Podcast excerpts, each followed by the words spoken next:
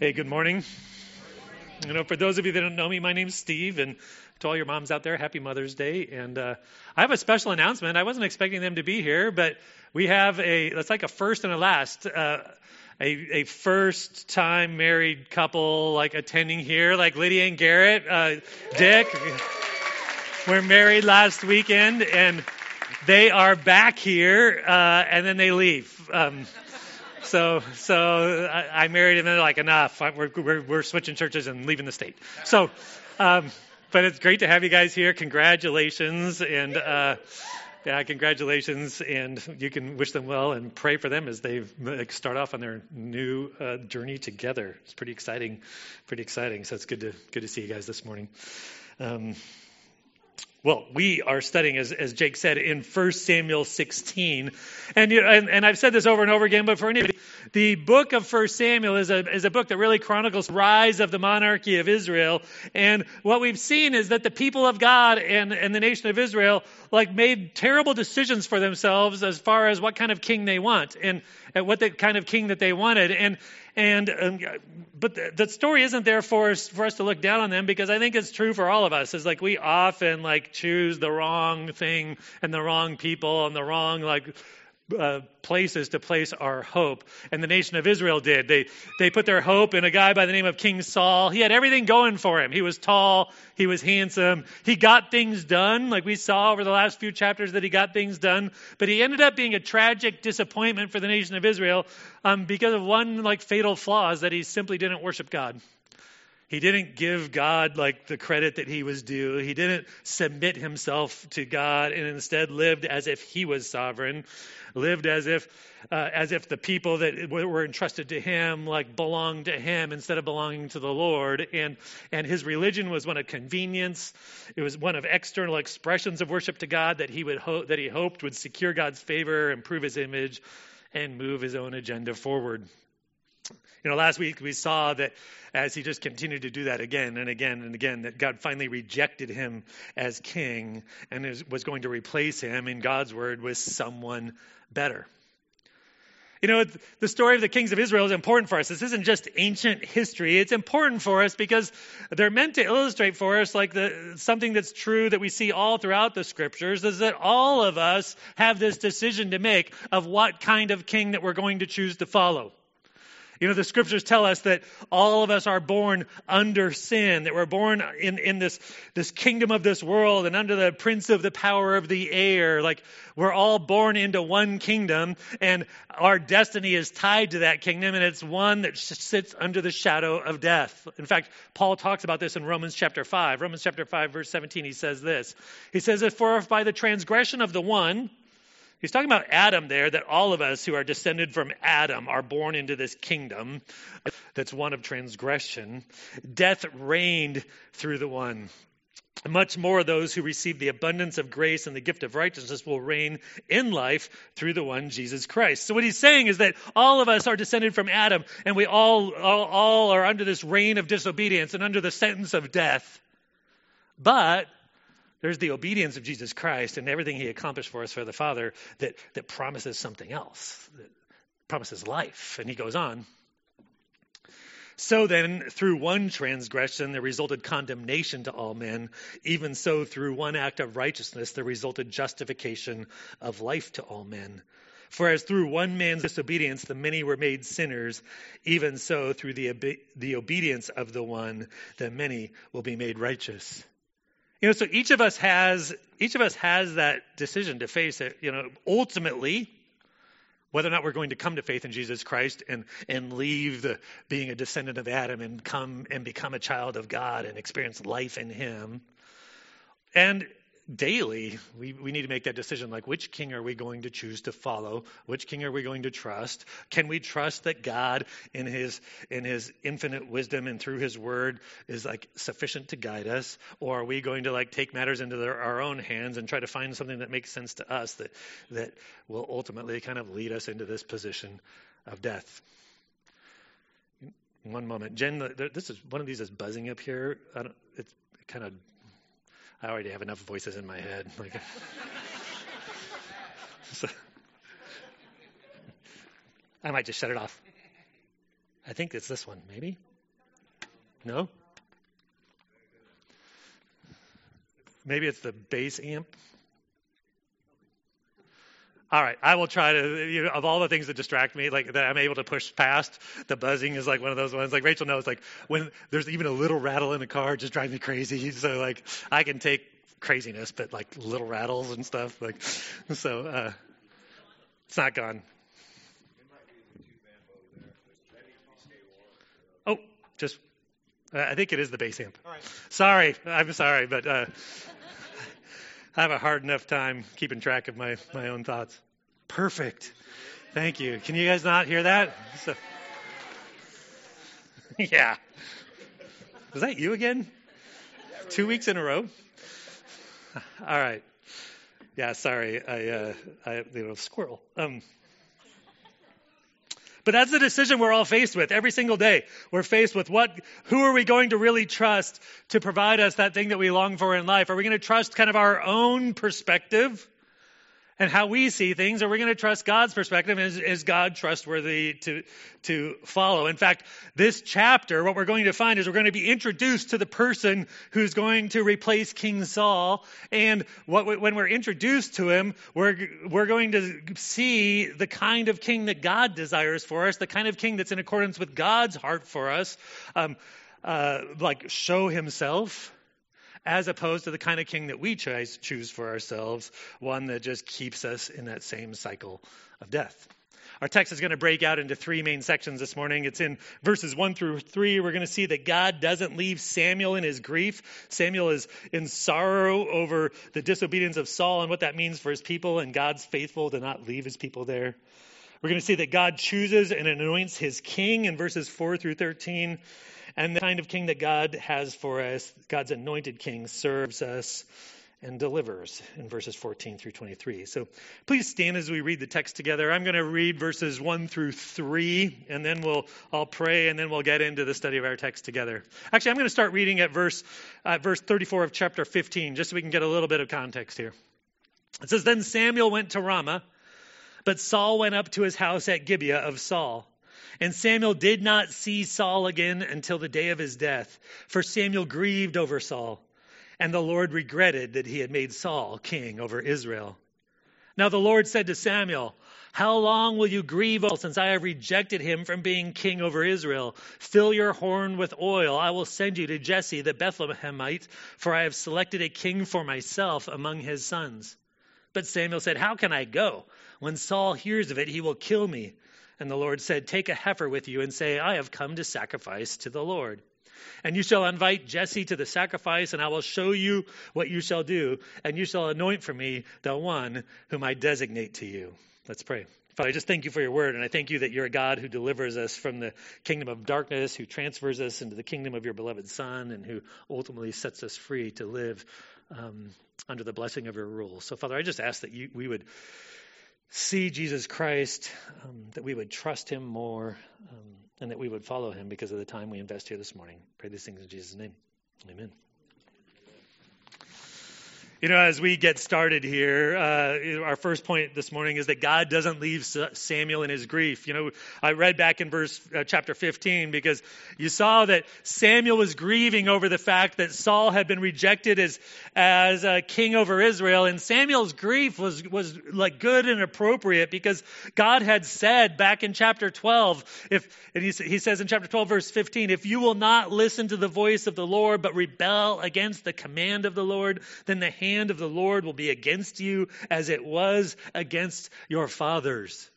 So Samuel knew that by choosing this king that walked in disobedience to the Lord and by this king leading them in disobedience to the Lord, that they had put themselves in a situation where, where God may very well be acting against them and for the, instead of for them. And so Samuel was like deeply grieved because if, if God were to abandon his people, like all hope would be lost.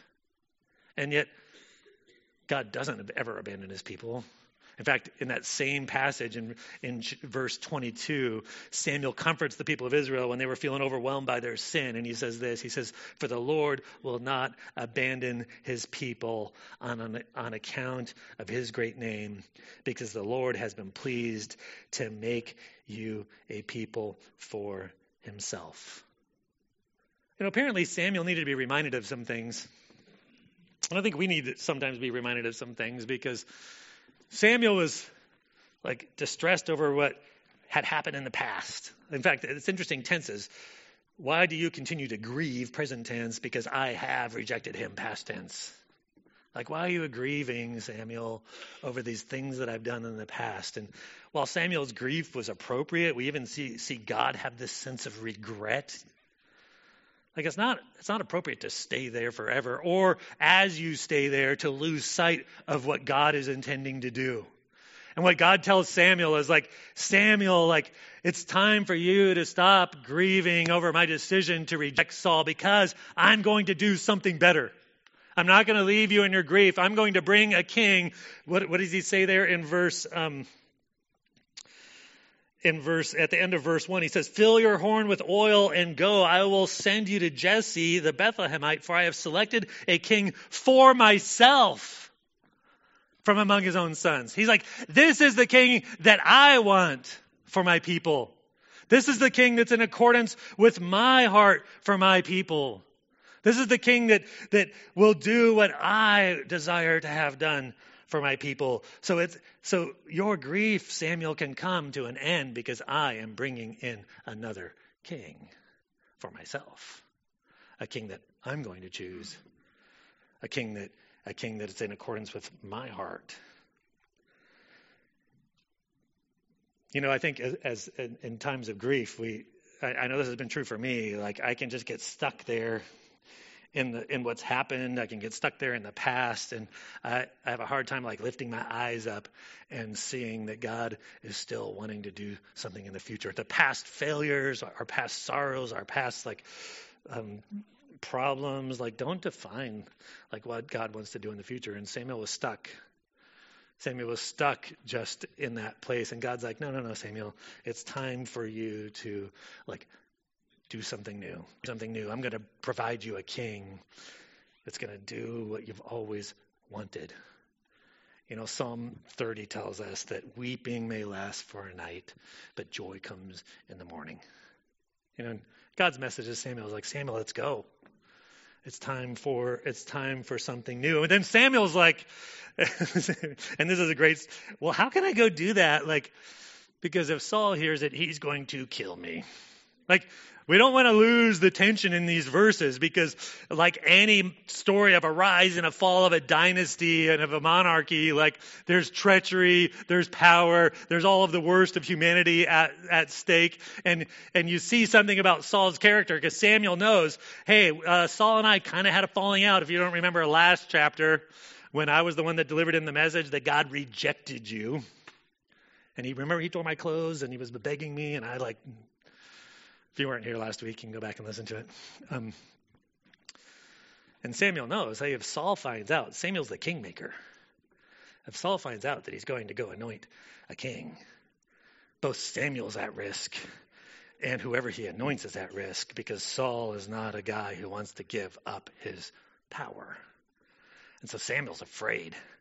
So God tells him, He says, like, take a heifer with you, take a young like cow, and and go and make a sacrifice for me. And it's the same thing. It's a peace offering. It's the same sacrifice that they had made when He anointed King Saul as king. So God's saying to him, do the same thing, but take a heifer with you. And Samuel, like, who operated like a priest, that would be a normal thing even though it was outside of his normal kind of circuit that he traveled, uh, God kind of gave him gave him two things with that. One, it gave him access to Jesse's family because when you offered the sacrifice, like there would be this, you could you would often invite people to the sacrifice and to the feast that would come after it. And so it gave him an opportunity to engage the house of Jesse. It gave him an opportunity to praise God as he offered up the sacrifice. And it also gave him a little bit of cover for his journey because it was a treacherous thing that he was about to do. He was about to go anoint King Saul's replacement. You know, and so what we find out is that he arrives, um, is that he leaves in verse 4. And this brings us to our second point this morning that God chooses and anoints a king. And let me just read. He says, So Samuel did what the Lord said and came to Bethlehem. And the elders of the city came trembling to meet him and said, Do you come in peace? And he said, In peace I have come to sacrifice to the Lord. Consecrate yourselves and come with me to the sacrifice. And he also consecrated Jesse and his sons, and he invited them to the sacrifice. So as, as Samuel, he's traveling outside of his normal circuit. And Samuel, this is the other treacherous thing about what Samuel's about to do, is he's, he's probably the biggest celebrity of the day.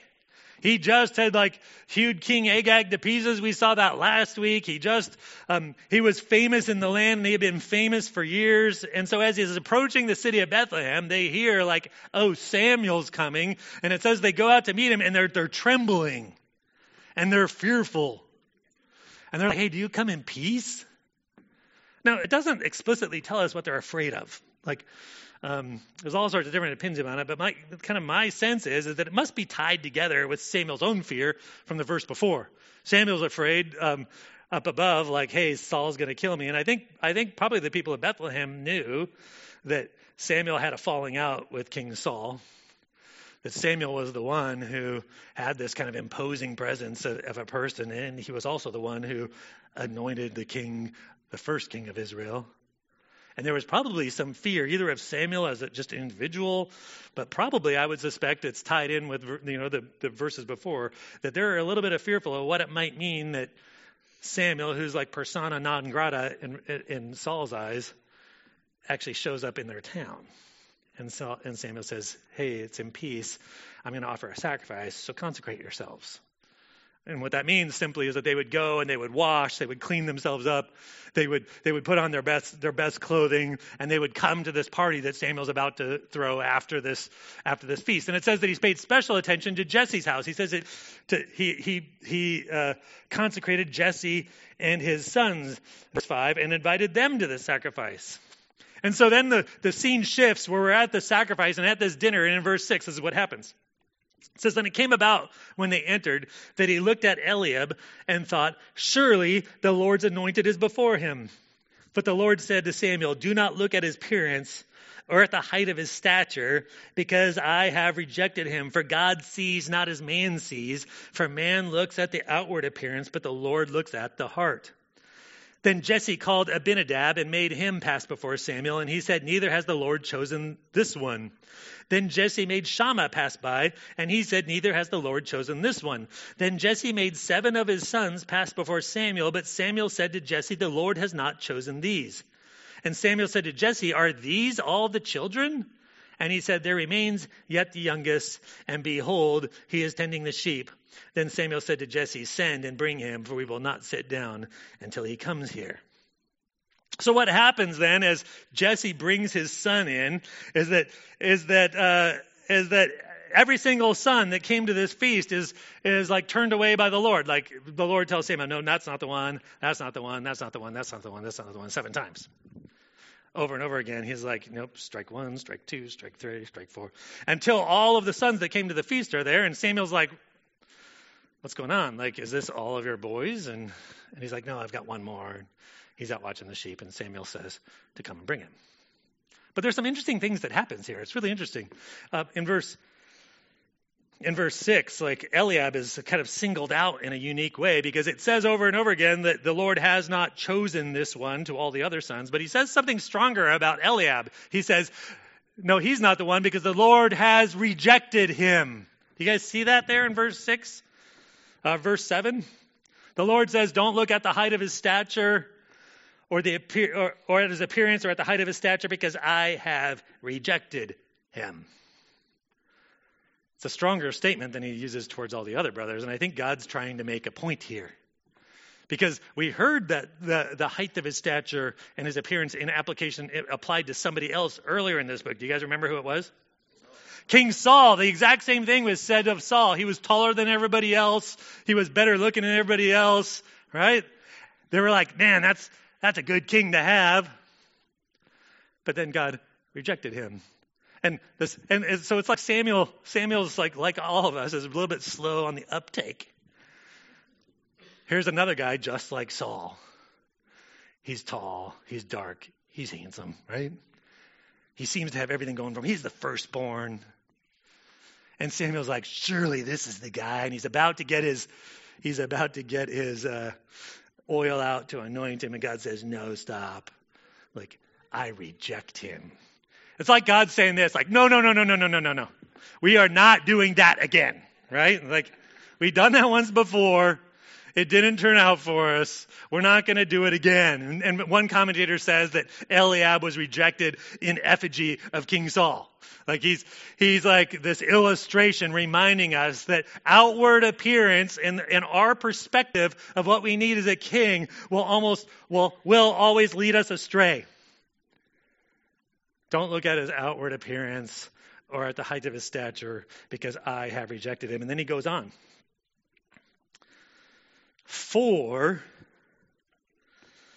God sees not as man sees. For man looks at the outward appearance, but the Lord looks at the heart. You know, that's probably the, the most famous verse in all of 1 Samuel, I would guess. That, that uh, man looks at outward appearance, but God looks at the heart. And we often apply that personally. And we, we make this application to ourselves personally of like, of like, so, because God really sees my heart, I should like stop being so worried about my outward appearance and putting on a good face and making sure I look good when I come to church and everybody thinks I'm a good, like, moral person. Because God is not so easily fooled. You know, and that's, that's true. That's absolutely true. That, that God sees where we are really at, and He's not duped um, by all of the like religious kind of like social and all of those things we do to make ourselves look good. He's not duped. In fact, Hannah in her opening prayer in 1 Samuel chapter 2, when she, when she was praising God, one of the things she said was um, something like, Do not boast so arrogantly because God is a God of knowledge. Like God sees. And he's not duped by all the things that you can dupe your friends with, right? God sees your heart. And that's how we usually apply it. And I don't think it's a bad application. Like that's a that's a that's a true thing. But that's the story isn't about our personal devotion to the Lord. It's not about like my like authenticity of my relationship to the Lord. It's about choosing a king. And what he's saying is don't choose the king that you think you want, Samuel. Because your perspective, because God sees differently than you see. You look at all of the outward stuff, but the Lord really knows. The Lord knows your heart, the heart of the king, and he knows what you really need, not you. Don't look at the outward appearance because God sees, not as man sees.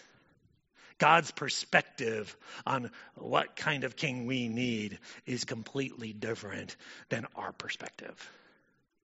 And so when when God's saying that to Samuel, he's like, Samuel, like if you haven't figured it out yet, you do a terrible job of choosing a king.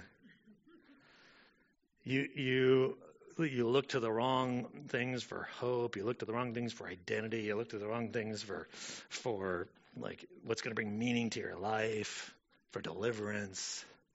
You have no idea what you want. But I do, because I have a different perspective. I see like you don't see. And I think it's important for us to like think that one through because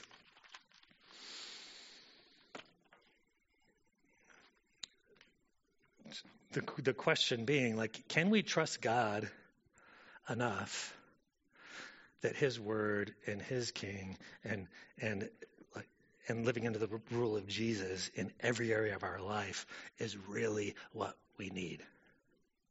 Or are we going to trust what we see and what everybody tells us all around us and what kind of king we want? In fact, we find out a little bit about this king uh, uh, as he's introduced to us, this coming king, um, over in verse, uh, starting at verse 12. So when we find out there's another son, Verse 12. So he sent and brought him this, this youngest son. Now he was ruddy. Some of your translations say reddish. Uh, such a weird word. It, it, means that he had like good color, good complexion. Um, probably like he's just coming in from the outside. He's got a tan, right? He's just been to like vacation. Well, just the opposite, but um, it's kind of a weird thing to identify. um, oh yeah, he was he was ruddy with beautiful eyes and a handsome appearance. And the Lord said, Arise, anoint him, for this is he. Then Samuel took the horn of oil and anointed him in the midst of his brothers. And the Spirit of the Lord came mightily upon David from that day forward. And Samuel arose and went to Ramah.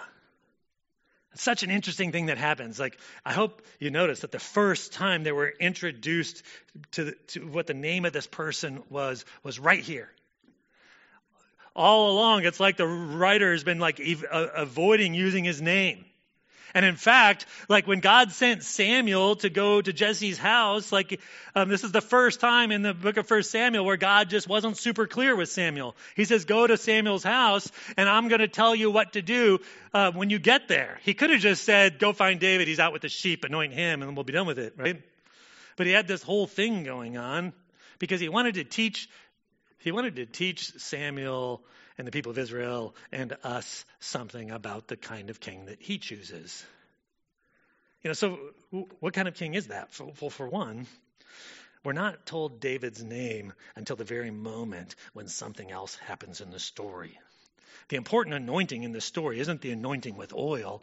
It's in verse 14. It says, The Spirit of God came mightily upon, and here's the first occurrence of his name in the Bible David.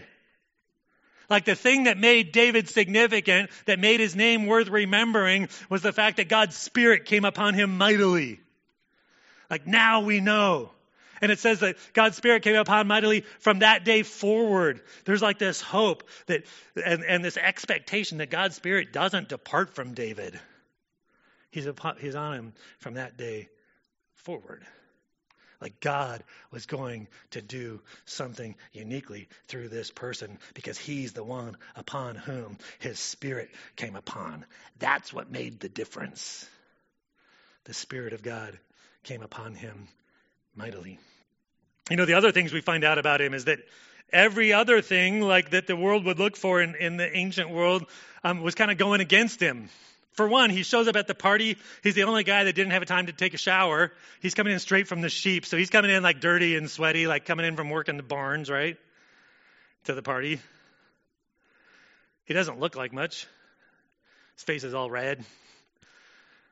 He, he, he, uh, he's the youngest. He's the one with the least social power. He's the one that apparently was so insignificant they didn't even bother to invite him. David has nothing that Eliab had. He is completely unexpected. And yet, what he does have is he has the Spirit of God mightily upon him, and that makes all the difference. Yeah, so here's here's the question for us: like, there's there's a surprising choice of king that that doesn't check any box. You know, it's a surprising choice of king that really doesn't make sense from the ancient world's perspective of why you would choose that guy. In fact, he's called a boy. He's not even a man yet. He's called a boy. He's just a shepherd. Why would you choose him? You know, I think that that speaks to that struggle that we have in like, what are we really going to believe and what are we really going to follow? Are we going to trust God's choice of king for us? Or are we going to just trust ourselves and trust our choices that always lead us astray? The ones that don't make sense to us, the ones that like everybody around us would say was are stupid things to believe and trust in and do. You know, whether it's, you know, for your students, you're going to school and everybody has like this set of values that they bring that they claim will, will make them happy and content and fulfilled. If you just like do whatever. And then God says something else, like, no, if you follow Jesus, you'll experience life. Or, you know, those of you that are like working and saving and being diligent and trying to, trying to, and you, and you you get deceived into thinking that your identity and your purpose and your hope and your security will be found in your job and in your success and in your, right, the approval of others. It's not really to is that really going to deliver what it hopes to deliver? King Saul was a tragic disappointment. And yet, this one that we don't even know anything about really, except he was a shepherd, and his name is David, and he has God's Spirit upon him. You know, every single day we're faced with that decision of, of who we're going to follow and, and what kind of king we really need. And that's what the third point brings us. Like, the, there's something interesting that happens in this text starting at verse 14. Um, verses 14 through the end of chapter are out of chronological sequence. Like uh, uh, and you'll see you, you, can see that as i go on. So what the what the biblical author did is he took kind of like the circumstance that happened throughout the next like i don't know how long period of david's relationship with king saul and imported him to this very moment where david was anointed by the spirit of god um, to make a point and that happens all the time in the Bible. Like Bible authors, even when they're doing a historic book like this, are less concerned about their chronology um, than they are about their theology. So oftentimes biblical authors will take events that are out like out of uh, chronological sequence, and that's the point about them, so that they can con- compare and contrast the two individuals, and that's exactly what the author does here. And I'll, I'll, I'll start reading in verse 14 that the kind of king we want is the kind of king that serves and delivers. I'll start reading actually at verse 13. Then Samuel took the horn of oil and anointed him in the midst of his brothers. And the Spirit of the Lord came mightily upon David from that day forward. And Samuel arose and went to Ramah. Now the Spirit of the Lord from Saul, and an evil spirit of the Lord terrorized him. And Saul's servants then said to him, Behold, now an evil spirit from God is terrorizing you. Let our Lord now command your servants who are before you, let them seek a man who is a skillful player on the harp, and it shall come about that when the evil spirit from God is on you, that he shall play the harp with his hand, and you will be well. So Saul said to his servants, Provide for me now a man who can play well, and bring him to me. Then one of the young men answered and said, Behold, I have seen a son of Jesse, the Bethlehemite, who is a skillful musician, a mighty man of valor, a warrior, one prudent in speech, and a handsome man, and the Lord is with him. So, right there, verse 18, the author tips his hand. Like, this is out of chronological sequence because we just found out that David was like a boy. And here, and he's just a shepherd. And here we, we have David described as a warrior, a mighty man of valor. He's brave. He's, he's, and the, and that God is with him. It's really important that God is with him. So the author is what, bringing this, bringing this in to make a point here. And he's contrasting Saul with David. I, I, that's why I started reading at verse 13. The Spirit of the Lord came mightily upon David and the Spirit of the Lord departed from Saul. And then something else happened. It says that my, the New American Standard reads, an evil spirit from the Lord terrorized him. I think the ESV says, a harmful spirit from the Lord. It's, a, it's really kind of a linguistic problem. As I've done all the reading on it, uh, it's really kind of a linguistic problem. And, um, and what it's talking about is, is that a spirit that causes distress. Like God sent a spirit Uh, upon King Saul that caused him distress. It's not so much evil in the moral sense of the word, but distress as in the, like the effect that it has.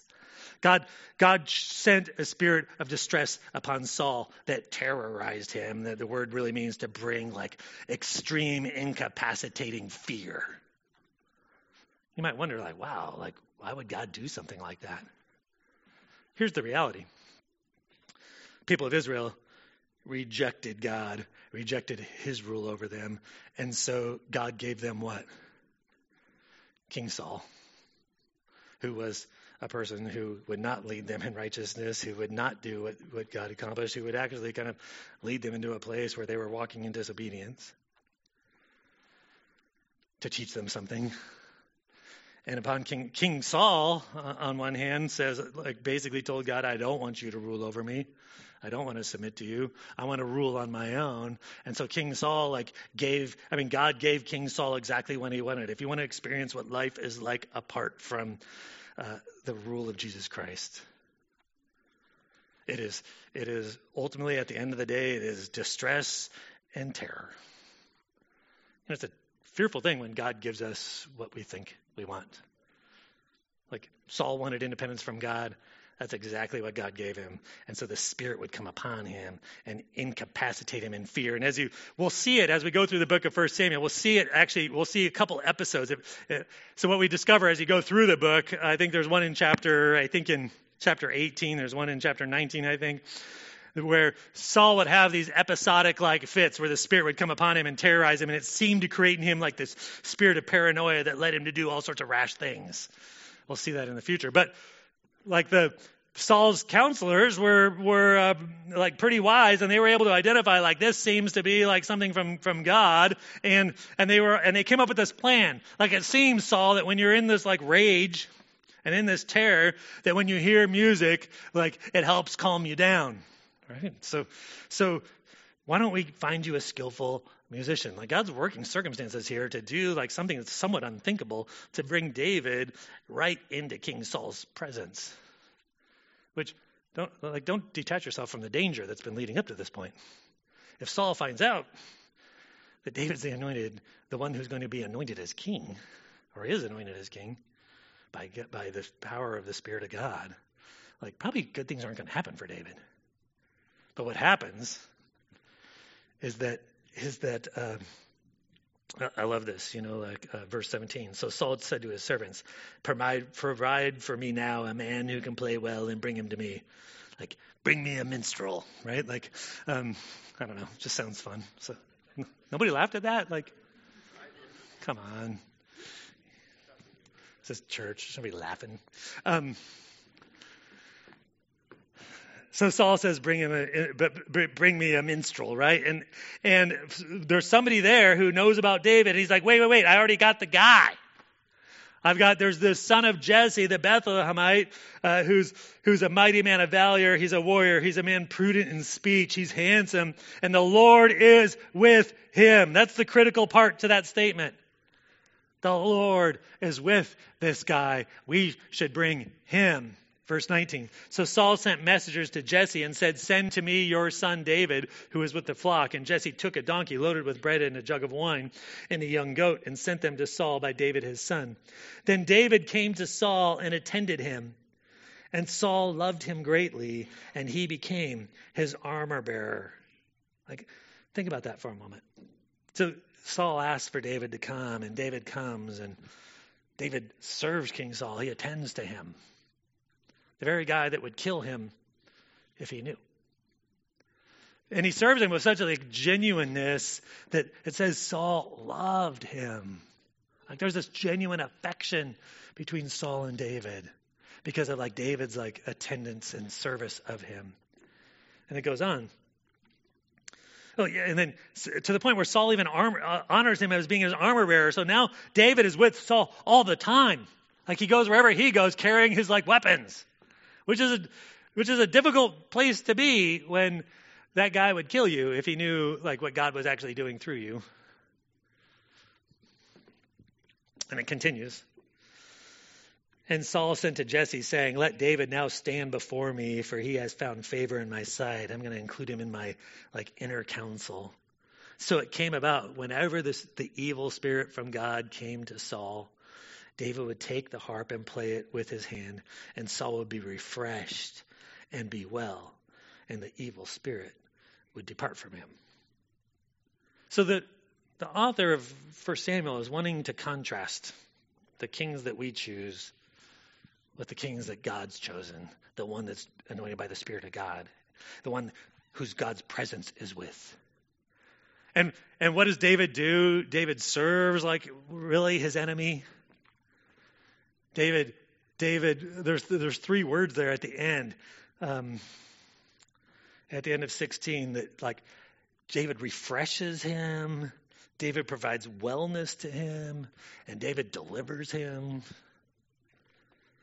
Like, and it just shows like the character of David and what God was doing through him, and the kind of king that we need.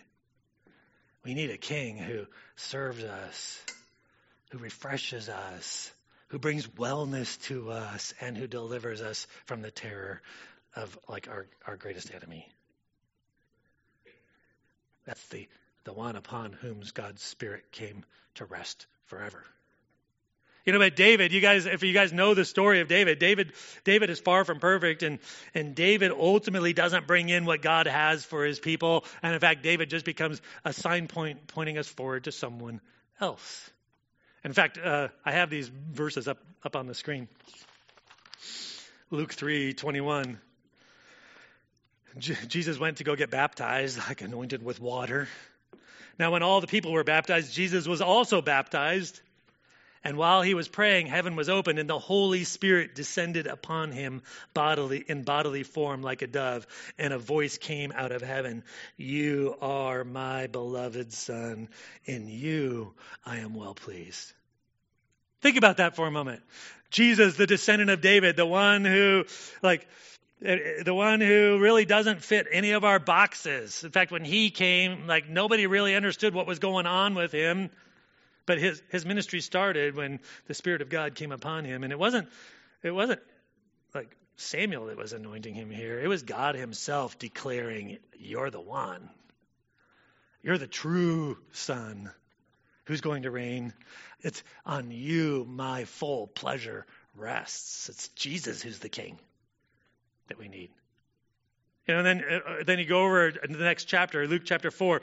That was kind of when G- the, Jesus appeared like at his baptism. And then what we find out in Luke chapter 4 is that his next public appearance um, was this. He goes into a synagogue and it says that the book of the prophet Isaiah was handed to him. And he, Jesus, opened the book and found the place where it is written. Here it is. The Spirit of the Lord is upon me because he anointed me to preach the gospel to the poor. He has sent me to proclaim release to the captives and recovery of sight to the blind, to set free those who are oppressed, and to proclaim the favorable year of the Lord. And he closed the book and gave it back to the attendant and sat down.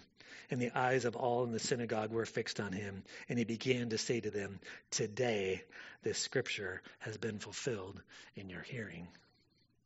So, what does Jesus claim here? Jesus claims that he's the one that has the Spirit of God. Right? He's the one that that preaches the good news of redemption to poor, to the poor. He's the one that, that gives sight to the blind and release to the captives and, and sets free those who are oppressed and brings in the favorable year of the Lord, brings in the time of God's blessing upon the people of God. And that just brings us back to where we, where we started, right? There's this contrast between the two kings. And there's this contrast between two perspectives and two ways of seeing things. We can see things like humans do, or we can see things like God does. And here at, at, the beginning of Jesus' ministry, just at the beginning of David's, like we didn't really know what he was going to accomplish. The people, the people there didn't really know what he was going to accomplish. But God was testifying, like, this is the one to follow. This is the one to trust. This is the one to believe in because anything else will lead you down that path of death and sorrow and all the opposite of what Isaiah says. So, Aaron, why don't you come up to close us? And I think the challenge before us this morning is just to is just to wrestle with that. Some of you need to wrestle with it kind of ultimately, like I said earlier in my maybe in my introduction even. Some of you need to wrestle with it ultimately, like what am I ultimately going to trust in?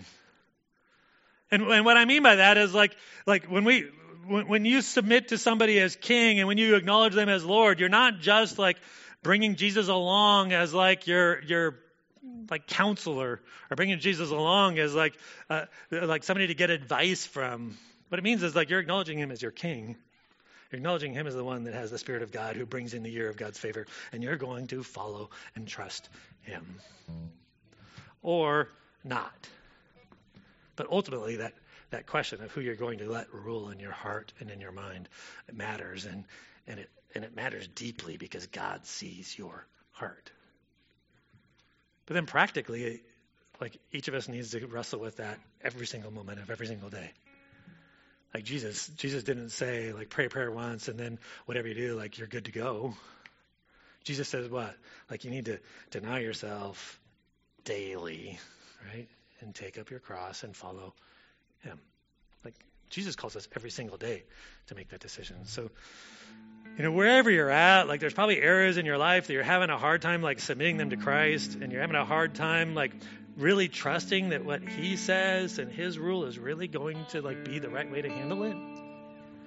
I just want to tell you, like, he's the one upon whom God's Spirit came to rest. He's the one that fully pleased the Father. He's the one that will bring you home, and we can trust in Him. Aaron, why don't you close us and I'll close this prayer. That psalm song is taken from Isaiah 40.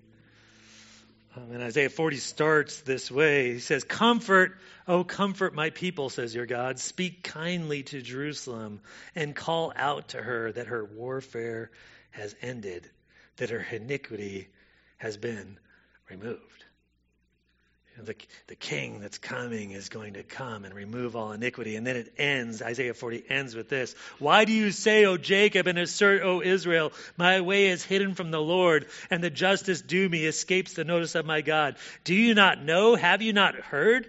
The everlasting God, the Lord, the creator of the ends of the earth, does not become weary or tired. His understanding is inscrutable. He gives strength to the weary and to him who lacks might, he increases power. Though youths grow weary and tired, and vigorous men stumble boldly, yet those who wait for the Lord will gain new strength. They will mount up with wings like eagles. They will run and not get tired. They will walk and not become weary. Let's pray. Father, just thank you for the reality that Jesus Christ came and he and he put an end to our warfare and he brought in forgiveness of sins and he and he brings in the year of um, your good favor. And Father, I just pray for each of us here that that knows you as our as our Savior, that we would fully submit to you as Lord, that we would trust you in your the everyday guidance of the steps of our life um, when we wake up tomorrow and the next day, that that we would give you um, the, the honor and the glory and the trust that you're due. And, and Father, if there's anyone here who, who's never submitted to you as Lord, has never experienced the forgiveness of sins and, and life that's found in Jesus, just pray that you would draw them to yourself and that you would refresh them and bring wellness to them and deliver them. We pray these things in Jesus' name. Amen.